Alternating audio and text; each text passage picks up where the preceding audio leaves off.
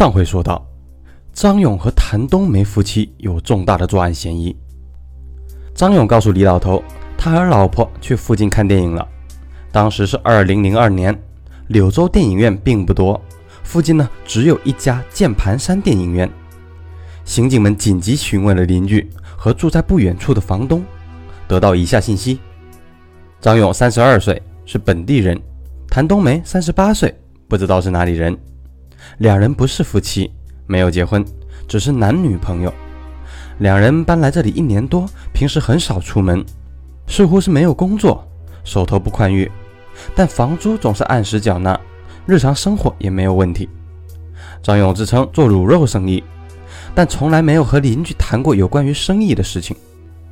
俩人没什么嗜好，平时喜欢去小区里的棋牌室打麻将，输赢不大。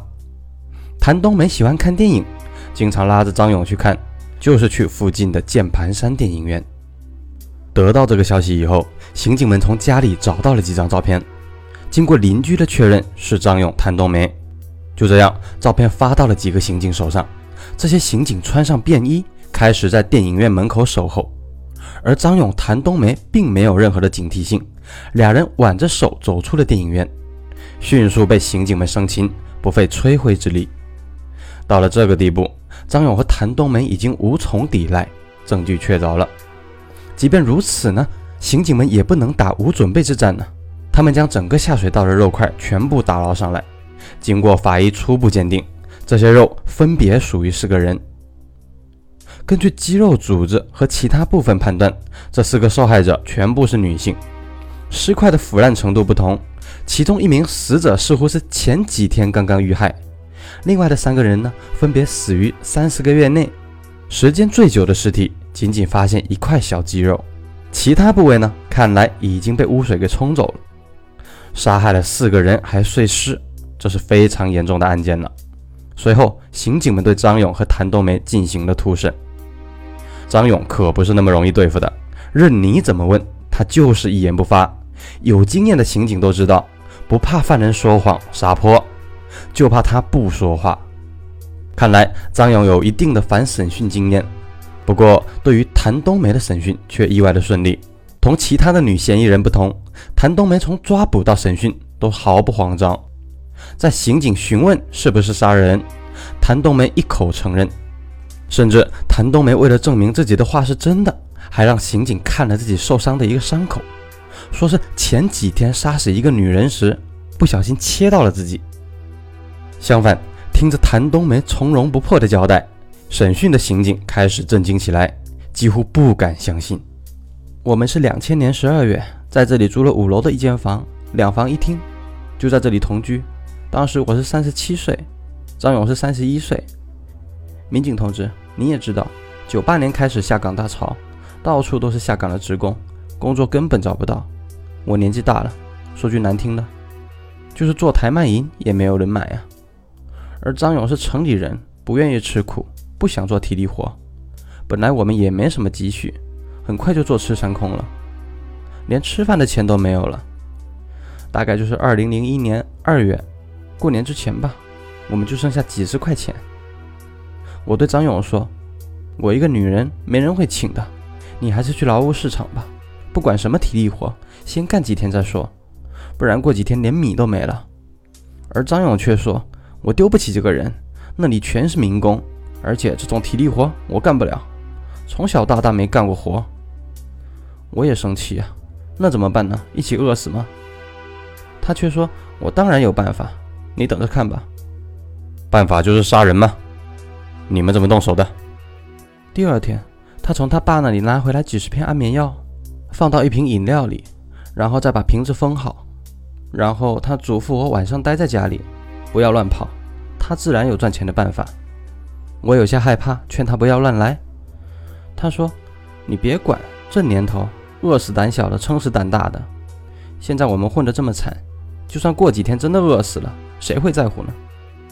当天晚上，他带回来一个年轻的女人，姓陈，大概二十五六岁，穿得很时髦，还戴着金首饰。张勇是在外面打麻将的时候遇到她的，就约她来家里打牌。这个女人本来开始有些局促。看到我这个女人也在家，就一点也不怕了。随后，张勇说有另一个牌友正在赶过来，然后对我使眼色，让我将那瓶下药的饮料递给那个姑娘。那姑娘一口就把饮料给喝掉了，还说怎么味道有点怪怪的，过期了吧？没多久，药效就发作了。那姑娘说：“哎，怎么有点头晕？可能又是贫血了，借你家沙发躺一下啊。”他这一躺就没再起来过了，昏睡了过去。那你们就杀人呐？开始并没有，张勇迫不及待地去翻他的包，结果只有一百五十块钱，连手机都没有。张勇很懊恼，骂了一句，说这就是一个穷人，还跟他吹说是什么富姐。我说你就是想麻醉抢劫他吧？既然没什么钱，干脆弄醒他，让他回家吧，咱也别拿他的东西了。张勇骂我，你懂个屁！我们现在已经是抢劫了，现在下岗职工多，到处都是抢劫，这类案子判得很重。如果这个女人报警，警察抓住我们，最少要坐牢七八年。我这辈子没吃过苦，让我去坐牢，不如杀了我。我就问他，那该怎么办呢？他说还能怎么办？我们一起杀了他灭口呗。我说我不敢。他说，现在我的一只脚已经踏进牢里了，懂不懂？我不杀他的话，我也得坐牢。让我放心，他约他来打牌的事情没有人知道的，只要把尸体处理好，没有人知道是我们干的。随后，他就找出了一根绳子，勒在了姑娘的脖子上，将一头交给我，让我一起拉。我是非常害怕的，但又不愿意坐牢，也不愿意看到张勇坐牢。况且当时家里确实揭不开锅了，还哪里在乎别人的死活呢？于是我们两个人就联手，将这姑娘活活勒死了。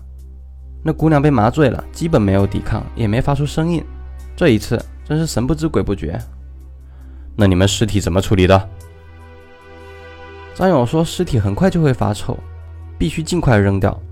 但我们住在市区，这么大一个人没办法扛出去，只能切碎了。”张勇和我将尸体抬到卫生间，用菜刀肢解，把内脏、肌肉等软组织冲入下水道，再用塑料袋分别装好尸骨，还有他的衣服。第二天由张勇骑车去丢掉。那你们赃款怎么处理的？杀了姑娘，我们就搞到一百五十块钱和一些金首饰。金首饰也不是足金的，没有卖多少钱，用了一个月就没了，只能找下一个。当时我们已经杀了人，也就没什么顾虑的了，反正杀一个是死，杀十个也是死。大概一个多月后，张勇又用同样的办法，把一个姓谭的年轻女人骗回来，我给她喝了迷药，然后将她杀了。这次也就搞到一百多元，不过还有一个手机。你们就这样杀了四五个人？不是四五个，我们一共杀了十个人。你们杀第一个人到现在也不过一年吧？怎么杀了这么多？对，最后那个是姓黄的女人，也就前几天的事情。这一次很晦气，杀了他就搞到了十六元。得知谭冬梅交代以后，张勇很快也全部交代了。当时发现的尸骨经过 DNA 检测，只有五个人。如果不是他们主动交代杀了十个人，警方是不知道这回事的。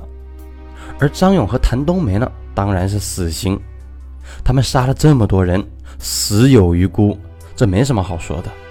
一审是二零零二年六月五日判处死刑。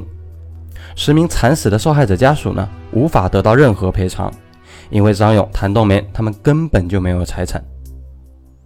这起案件就是这样。案发后，张勇的邻居和这栋楼的大部分住户仓皇搬离逃走，而张勇的房东呢，千方百计想出售这套凶宅，可惜始终无人问津。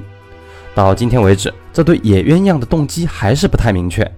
谭冬梅自称是为了劫财，他们的所作所为呢，似乎不符合劫财的模式。正常来说，麻醉抢劫杀人，绝对不是抢劫受害者身上的那点钱。稍微上道的人都知道，普通人出门打麻将，身上能带多少呢？